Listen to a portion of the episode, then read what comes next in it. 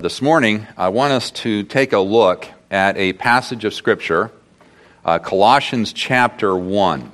So if you'll turn with me to Colossians chapter 1, and I'm going to be primarily looking at verses 9 through 14. So if you'll follow along as I read this text.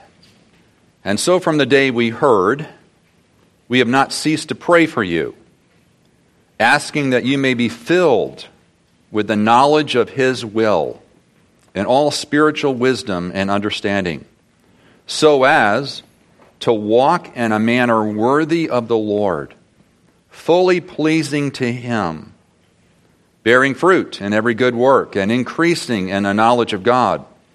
May you be strengthened with all power according to His glorious might for all endurance and patience with joy, giving thanks to the Father who has qualified you to share in the inheritance of the saints in light. He has delivered us from the domain of darkness and transferred us to the kingdom of his beloved Son, in whom we have redemption, the forgiveness of sins. Many of you know uh, the book of Colossians uh, was a letter Paul wrote, uh, and this was to a young church, young believers young church. Paul had never visited there personally. But you know, there are a lot of dangers when you're young. Uh, when you're young, you're very vulnerable. Young in age, young in the Lord as well.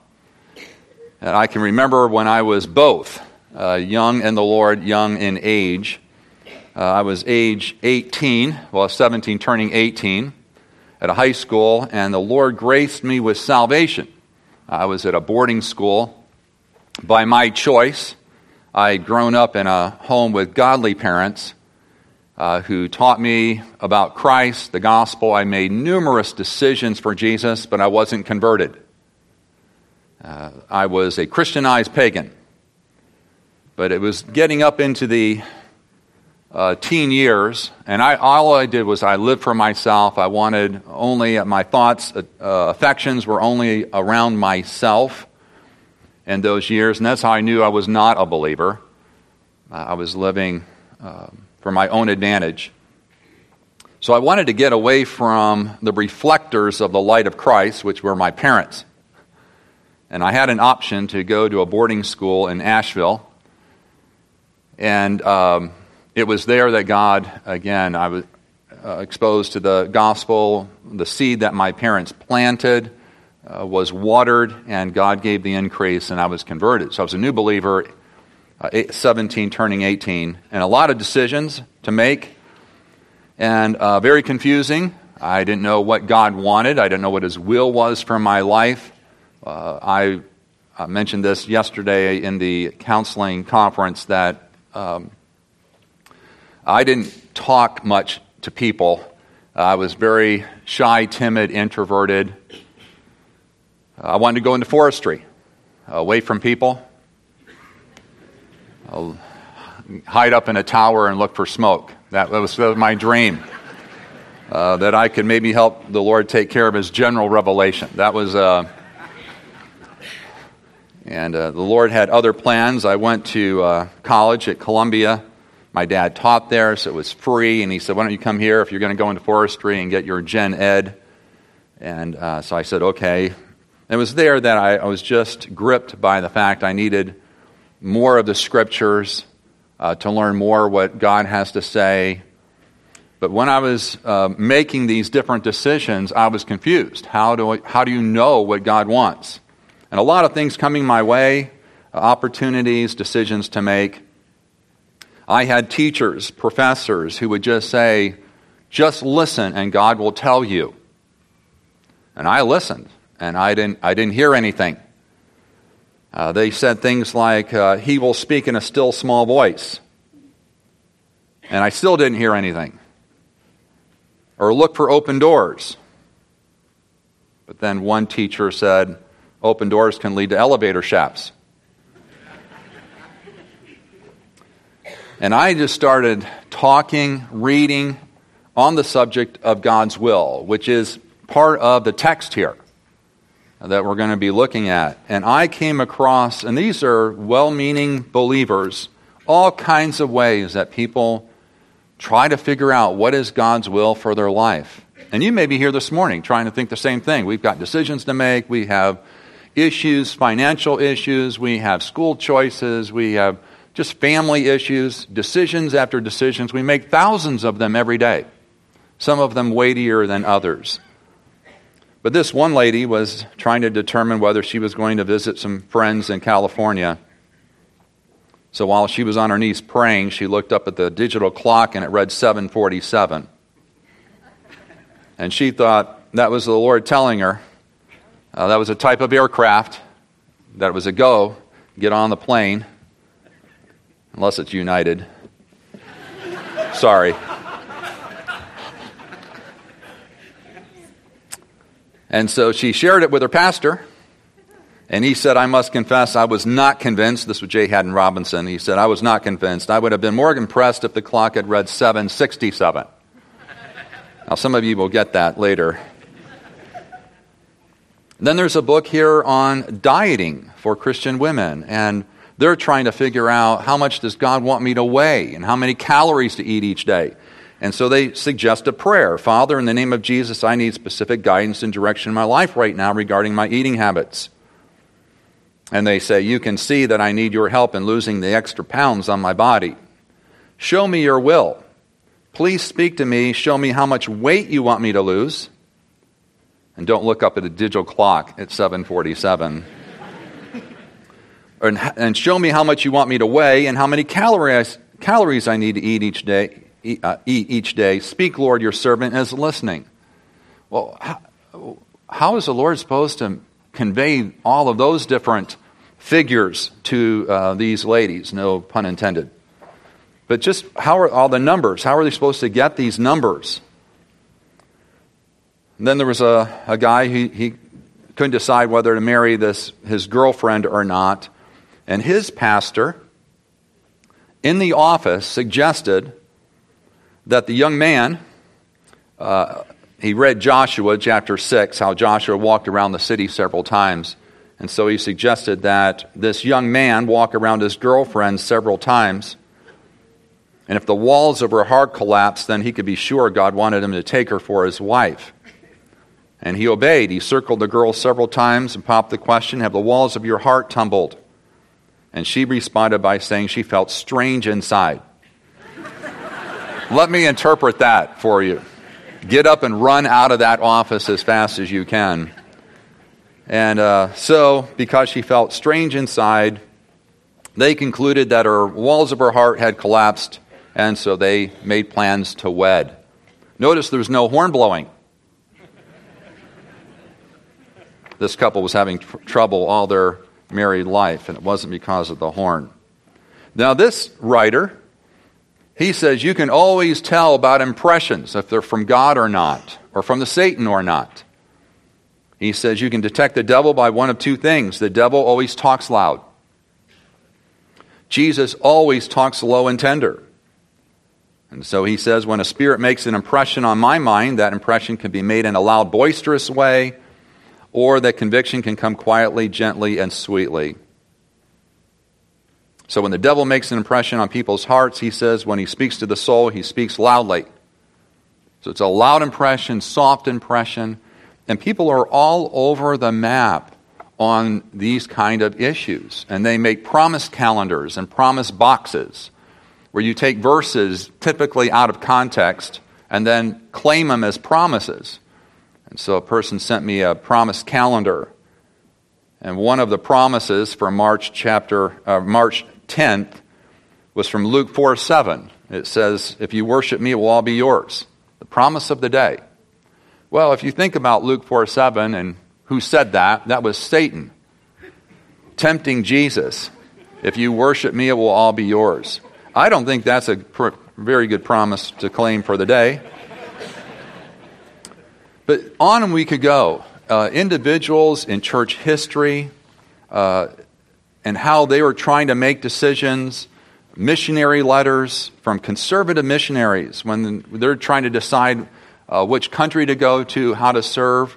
They write in their letters, I thought I would go um, be the re- best research scientist I could be here in the States, but God said, quote, no, I want you to serve me overseas, unquote.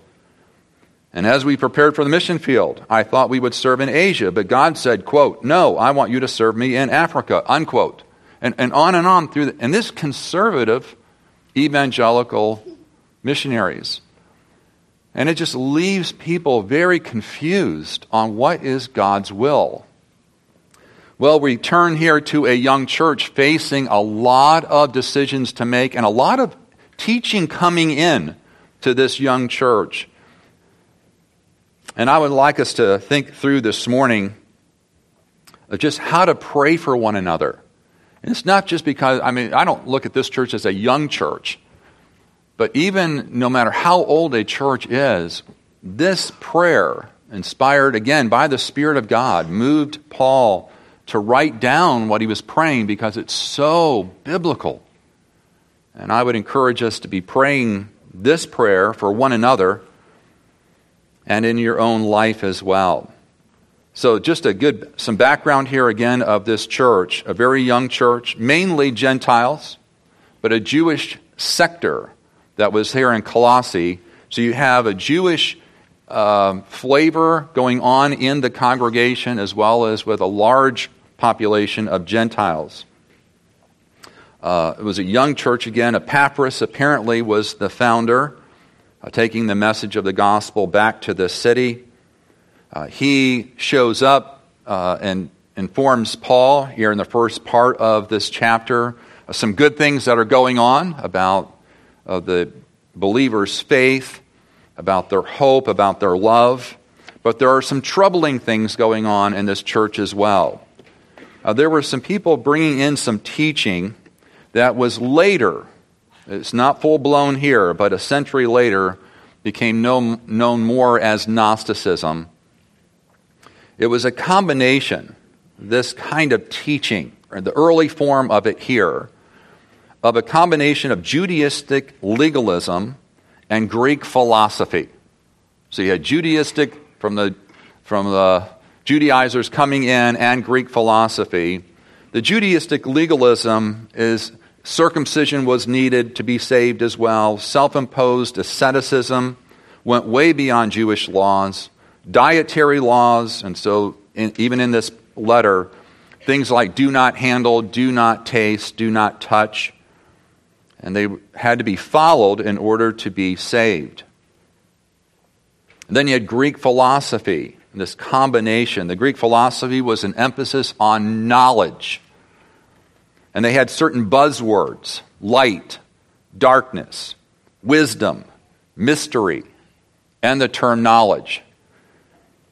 They're Christian words, but had other meanings. And it became very, very twisted. They would claim visions, a lot of mysticism, and the discovery of secrets. And they believed that their knowledge was superior to the knowledge of Christ. And so it de emphasized who Christ was, that he was not fully deity. And so you have the next portion. I just finished there, verse 14, and it goes right into a, one of the most profound sections in Scripture on the deity of Christ. So, a young church, young believers, vulnerable to all kinds of teaching coming in. And so I want us to start here in verse 9, and we're going to look at this continual prayer that Paul and Timothy were praying, and Epaphras joined in with them, because he says here, And so from the day we heard, we have not ceased to pray for you. And so it's Paul and Timothy, as you can see in verse 1 of this chapter. And then Epaphras as well in chapter 4, verse 12, is also joining them, praying the same thing.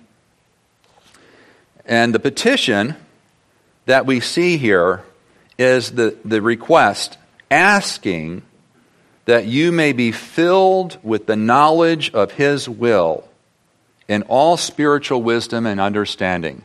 I, I like it when there's one petition. I have a hard time when people say, uh, pray for this, this, this, this, and this. I'm going like, tell me just the first thing again.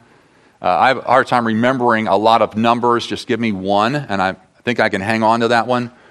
So, this is a good uh, memory sake to remember this one petition that you would be filled with the knowledge, or actually full knowledge, of the will of God and all spiritual wisdom and understanding. This word filled, a lot of you, uh, you know this. The word filled is used various times uh, in the New Testament. It's used in Ephesians chapter 5, verse 18. Don't be drunk with wine, but be filled with the Spirit. And Romans 15, 14, when he talked about all of the Roman believers, that they were full of goodness, they were filled with all knowledge, and then able or competent to instruct or counsel one another. This word filled means to be under the dominating control of. You're under the dominating control of something. So much so that there's no room for anything else to control you. Well, what should be controlling us is the full knowledge of God's revealed will. Colossians 3:16 the Spirit helps us here with saying, and above all these things, I'm sorry, verse 16, let the word of Christ dwell in you richly. Wow, to be filled with the knowledge of God's revealed will. That's pretty hard. The last research I looked at from Lifeway on church membership, they sent out surveys. This is what came back from regularly attending members of a lot of their churches. I don't know how many surveys went out, but this was the research, the stats that came in about how many are in the Word of God, the revealed will of God, on a regular basis. 45% of the regularly attending members read their Bible more than once per week. Out of the 45% that read it more, uh, more than once per week, only 20% read it every day. Over 40% of regular attending members read their Bible occasionally, maybe once or twice a month. And then 20% of regularly attending members never read their Bible. Now, if you think about those just uh, the, the stats, the percentages, there's no way they're going to be under the dominating influence of God's revealed will. Not when it's once a month or never, even once a day. God's word is not a time released capsule. You can't read one proverb in the morning and it just is a it just permeates you and, and sort of intoxicates you and dominates you the rest of the day, unless you are repeating it, meditating on it into your life. You think about those statistics and then the social media, the computers, the TV, and entertainment. You think about hours and hours and hours of time there, possibly a few minutes, if at all, in the Word, and you will not have this Word filled with the knowledge of God's will. And it, it's, I, I, bring this up uh, not just to you, but to me as well. We must be immersing ourselves much more into the Scriptures. If this Word to be filled, dominated, under the dominating control of the revealed will of God is to take place. Now, it's the knowledge of His will that we're to be dominated by, the full knowledge of His will. His will, there's only one will of God, but two aspects to it. You have His sovereign decretive will, which you can't know really ahead of time unless it's in the form of prophecy in Scripture. The only way you know God's sovereign will uh, which uh, Shane read this morning from Isaiah. He declares the end from the beginning and everything in between. God is sovereign over all things. The only way you know that is looking backward. Looking backward, you see God's decreed will. Everything that's happened is part of His will and His plan. Uh, but He is not the author of evil, but He is superintending everything, is decreed, everything is working according to His plan and counsel. Providence is how He makes it happen, how He carries out His decreed will. And He does that. He moves circumstances and people to make sure what He has decreed, what He has planned, happens. Oh, on the other hand, the other aspect of God's decreed, I mean, of God's will, is His preceptive will or the Scriptures. That, that's what is called the moral will of God, the preceptive will of God, or Scripture. God's responsible for His decreed will.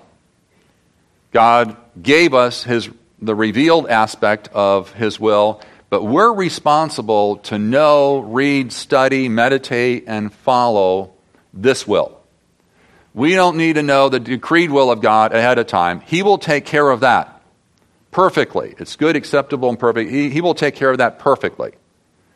This is the will that God wants us to be under the dominating control of here in this passage and it's to be done in all spiritual wisdom and understanding. And we're to be reading the scripture so that we're looking for commands and principles to guide us in all of our decisions. We should be asking ourselves, what saith the scripture? What does the scripture say about the decisions that we're facing? But in all spiritual wisdom and understanding, that means it's spirit produced and it consists in wisdom and understanding, to understand God's word more with the intent of applying it. One theologian, Dr. John Frame, says theology is application. If you don't apply theology, it's not good. It's, what good is it for? You know, it's, it's theology is application. And so, as we read, as we study, it's how do I apply this in my life, in my decision making? And that's wisdom. Wisdom is knowledge applied to a, a moral end. One commentator writes God's Spirit works mediately in and through His Word. The Holy Spirit is uniquely related to the Bible, it's His book. He moved holy men to write it. Now that he has completed the process, he does not abandon the Bible, but uses it as the means by which he works in the lives of believers. We're celebrating the Reformation, or at least 500 years of the Reformation this year. And even looking back at whether it's John Calvin or Martin Luther or the Westminster Confession of Faith, you keep hearing this go back to the revealed will of God, the scriptures. For example, in the Westminster Confession of Faith, the whole counsel of God concerning all things necessary for his own glory, man's salvation, faith, and life is either expressly set down in Scripture or by good and necessary consequence may be deduced from Scripture, under which nothing at any time is to be added whether by new revelations of the Spirit or traditions of men.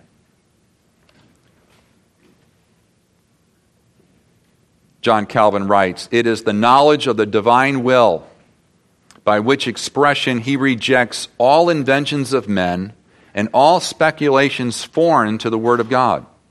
For his will is not to be sought anywhere else than in his Word. Dr. MacArthur writes Let's begin with a simple assumption. Since God has a will for us, he must want us to know it. If so, then we could expect him to communicate it to us in the most obvious way. Well, how would that be? Through the Bible, his revelation. He writes, Therefore, I believe that what one needs to know about the will of God is clearly revealed in the pages of the Word of God. And just doing a quick glance at various passages on the will of God in the Old and New Testament, you just find there's nothing about going to try to find it. It's, it's more about doing it. Here it is, do it. Think of Psalm 143, verse 10 Teach me to do thy will. Matthew 12, 50, where the Lord said, Blessed are you when you do these things, and you do the will of my Father. In Hebrews 10 and Hebrews 13, about doing the will. Just over and over again, we need to do the will. We already have His will. And it's doing the study of what does God say about the decisions I'm, I'm making so that we walk by faith according to Scripture. Now, the purpose of being under the dominating control of the full knowledge of God's will and all spiritual wisdom and understanding, the purpose of this, we see in verse 10, the very beginning of verse 10, so that, so that you might walk in a manner worthy of the Lord, fully pleasing to Him. Well, that's a very practical purpose. God's will was meant to walk. God's will, His revealed will, was meant for us to walk according to it. It wasn't meant to be filed or shelved, but to walk, that we would walk. It's a conduct of our daily life. I had a friend in seminary who said, uh, Let's take a look at this word walk. And we just started looking up passages on the word walk. In the Old Testament, all the way into the New Testament, it is a major theme uh, going through. Ever since the pre incarnate Christ uh, created Adam and Eve, he walked with them in the garden. Enoch walked with God. In Hebrews, it doesn't say he walked with God, it said he pleased him. Really interesting. The Lord didn't take him because uh, Enoch's life pleased him, but back in Genesis it says he walked with God. The word walk, just the Hebrew term walk, according to a commentator by Help, he writes, walk is an expression of the intimate relationship between Yahweh and mankind. It's a lifestyle, it's a way of conduct, but it's personal. It's not an impersonal walk, it's a walk with God. And you see it walking, I mean, uh, some of the different passages. You shall walk in all the way which the Lord your God has commanded you. Um, and First Kings, you shall not lack a man to sit on the throne of Israel, if only your sons take heed to their way, to walk before me.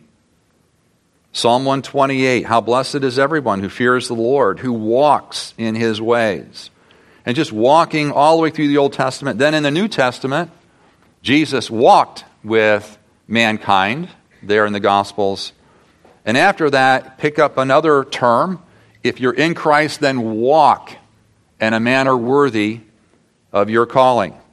You see it in, uh, in the book of Romans, chapter 6, chapter 8, about walking in newness of life.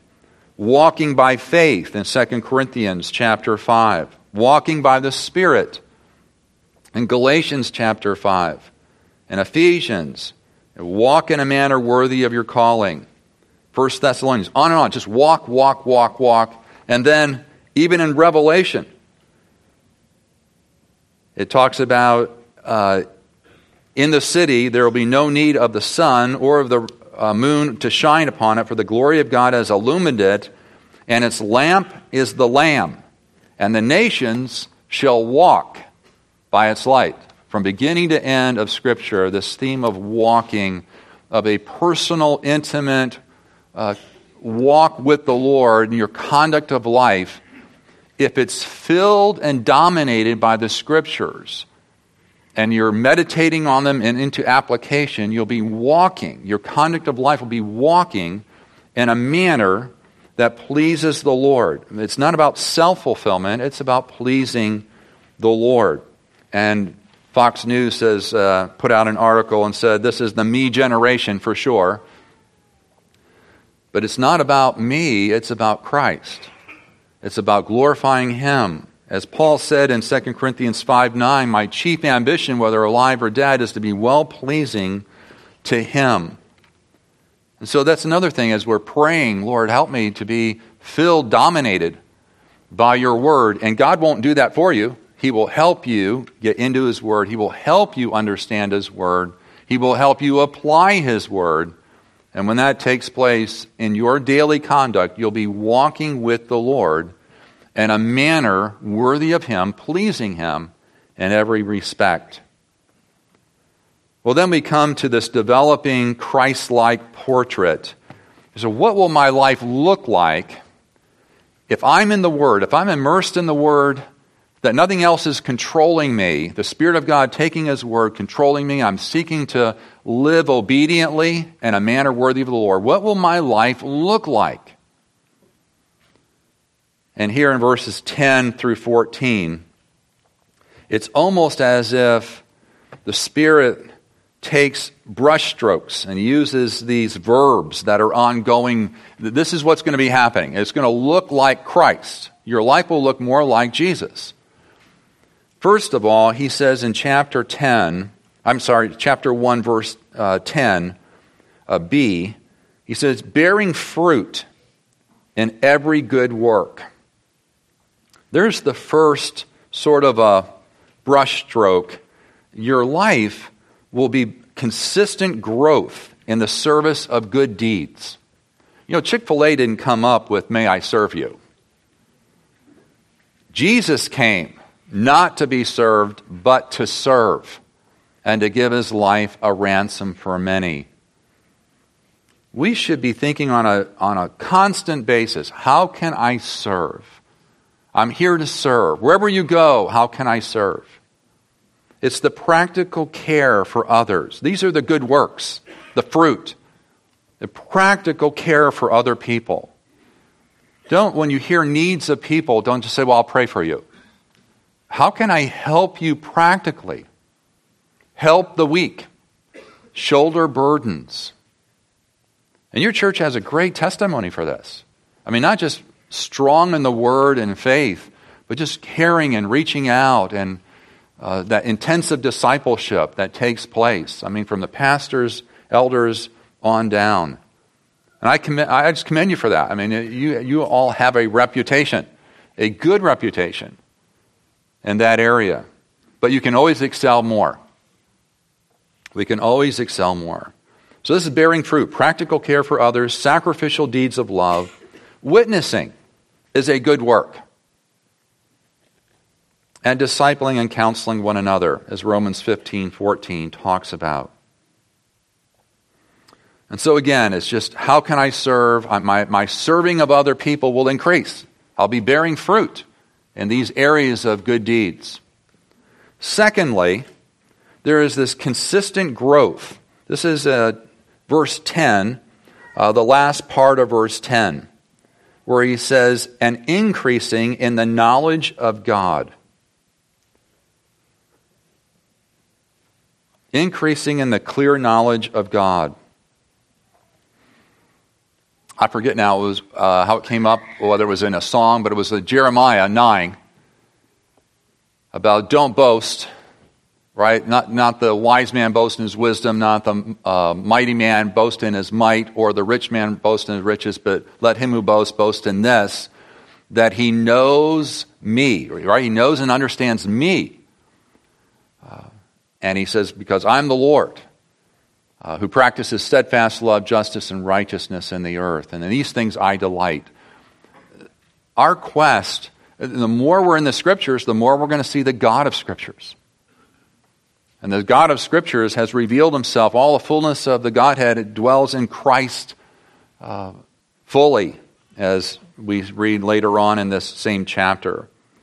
We ought to have a zeal to get to know our God, to get to know Him and understand Him. He delights in that. God delights in that, that we come to know Him. And once, and we talked about this yesterday in the counseling conference, the more we get to know our God in the Scriptures, as we immerse ourselves more and more in reading and studying, not just to get to know the Scripture, but the God of the Scriptures. The more we become like Him, the more we reverence Him, the more we love Him, the more we trust and obey Him. You say, I just, I'm not trusting and obeying Him as much as I, uh, I probably should, well, reverse it. Just go backward, troubleshoot. How much time are you in the Scriptures? Are the Scriptures dominating uh, your mind? Are you being filled and under dominating control of the Scripture? If not, more likely you won't be trusting and obeying as much as you should. But we ought to be zealously seeking to know Him. The Apostle Paul said in Philippians 3 Oh, that I may know Him, right? And, the, and experience the power of His resurrection and the fellowship of His sufferings. And we know that we are knowing Him. John, the Apostle John says in 1 John 2 3, we know that we're knowing Him when we're obeying His commandments. But we have to know His commandments to obey His commandments. You can just see this is all, this fruit is just flowing out of a walk that's being lived in a way that, a manner that pleases the Lord because they're being under the dominating control of the revealed will of God. But really key in on that one. That's one that all of it fits together in getting to know our God. And in John 5, he, there's a warning there Jesus said to the leaders. He said, You search the scriptures, you think in them you're going to find eternal life, but it's those, the scriptures, that reveal me. So as we read the scriptures, we're wanting to get to know our God, namely in the face and person of Jesus. The third, uh, sort of an ongoing uh, manifestation here, part of a Christ like portrait, is in verse 11. And it says, May you be strengthened with all power, according to his glorious might, for all endurance and patience with joy. So there'll be consistent growth in our spiritual strength. There'll be consistent growth in our spiritual strength. We'll be strengthened with all power according to his glorious might. God will strengthen you. He will not obey for you, but he will strengthen you to obey. That's a good reminder uh, of the error, the teaching that permeates our country, and especially in the South, is the let go, let God. You know, God will do everything for me. I'll just be passive, and God's going to change me. And so, all the, what have you done about the issues in your life? I've just prayed about them, that God will just take it away and change me. God will not obey for you, but He will help you obey His word. He will help you understand His word. He will help you obey. But this is continued strength. And in two areas. First of all, for all endurance, and secondly, with patience. And do both of those with joy. Endurance, that word as it's used most often in the New Testament, is used for difficult times. When you're in difficult times, difficult circumstances, trials, just hard times, God will strengthen you to endure, to keep one step after another, keeping your focus on Christ and endure the trial, endure the difficult times. Job did that. The Lord graced Job to go through difficult times. He endured. Secondly, patience is with difficult people. You go, Well, I've been praying for patience. Well, have difficult people been showing up?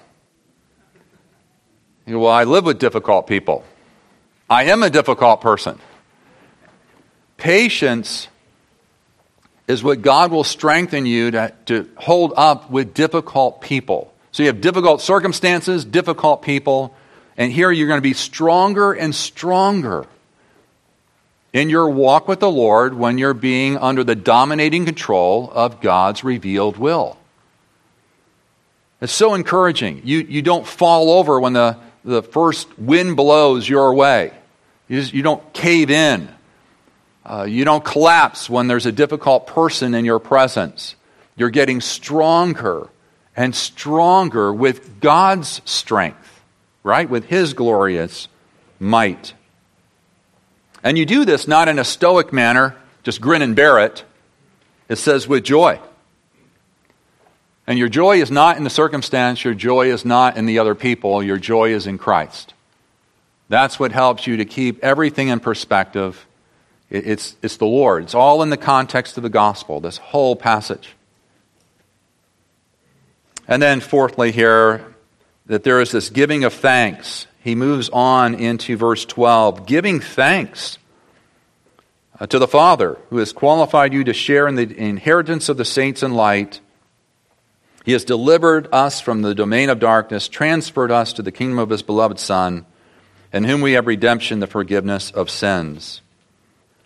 And so there's the consistent growth in our attitude of thanksgiving in light of the gospel. And he, he breaks it down, and we, we've been blessed. I mean, anything above hell is a blessing, but to be blessed with salvation, uh, full trust in Jesus Christ as our Lord and Savior. He's blessed us with an inheritance. This, is, this fallen world is not all there is, there's heaven that awaits. We've been blessed with every spiritual blessing in the heavenly places.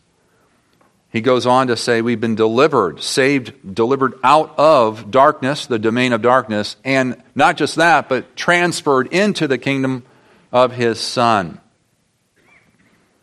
And it, it all rehearses right there. We should be the most thankful people on the face of the earth if you're a Christian because of what God has done for us through the person of Jesus Christ. And then he moves from this section right into a treatise on the preeminence of Christ. He's fully man, fully God, and to keep him preeminent in our life. So, as we kind of reflect back over this passage, think about taking home, you go, Boy, I want my life. I, I want to be bearing fruit in, in, the area of good deeds and helping others and serving others. I, I want to know God more. Um, I, I want to be stronger in difficult times and, and hold up and, and be more godly with joy with difficult people. And I want to be more thankful. Well, how do I get there as a Christian? Well, you need to walk in a manner worthy of the Lord, pleasing Him in every respect. Well, how do I get that? By being under the dominating control influence of God's revealed will, the Scriptures. Understanding them, meditating in the Scriptures, uh, uh, applying the Scriptures, the wisdom applied there for the glory of, of our Savior.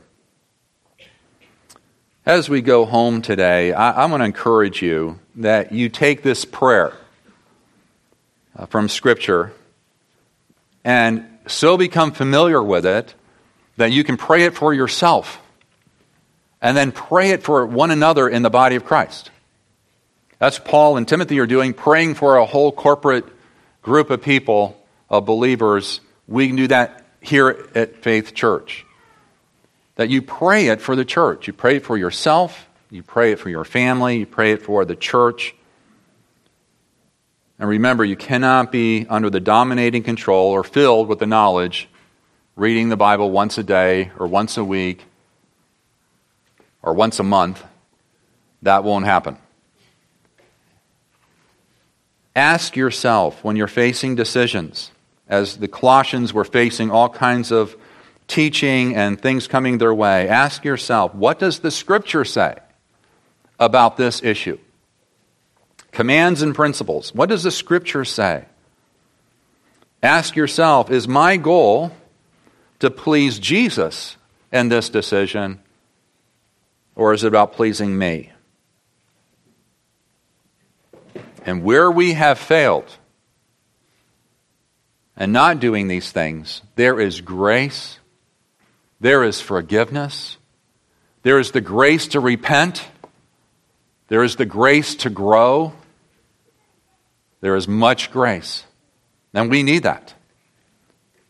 As Shane prayed earlier, there is much, much grace with our Savior.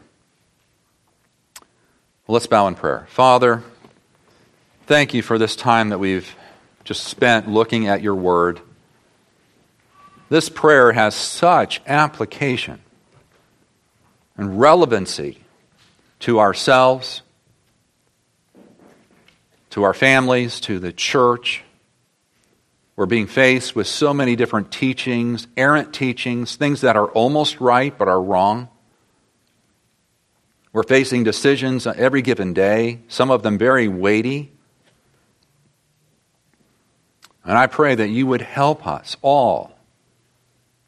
But we know that you won't obey for us. So may we cooperate with your Spirit, that we be filled, controlled, dominated by the full knowledge of your will and all spiritual wisdom and understanding, so that we might walk in a manner worthy of the Lord, pleasing him in every respect, that we bear fruit in every good deed, that we would increase in the knowledge of you, that we be strengthened in difficult times and with difficult people, with joy, and that we would be thankful because of all that you've given to us through Jesus Christ. An inheritance, you've delivered us from darkness, you've transferred us in the kingdom of your Son. And Lord, I pray if there's someone here this morning that is not trusted in Christ as their Lord and Savior, that that would be the decision to make today. Humbling oneself, putting oneself fully, trusting fully in Christ alone for their salvation. We pray this for your glory's sake. Amen.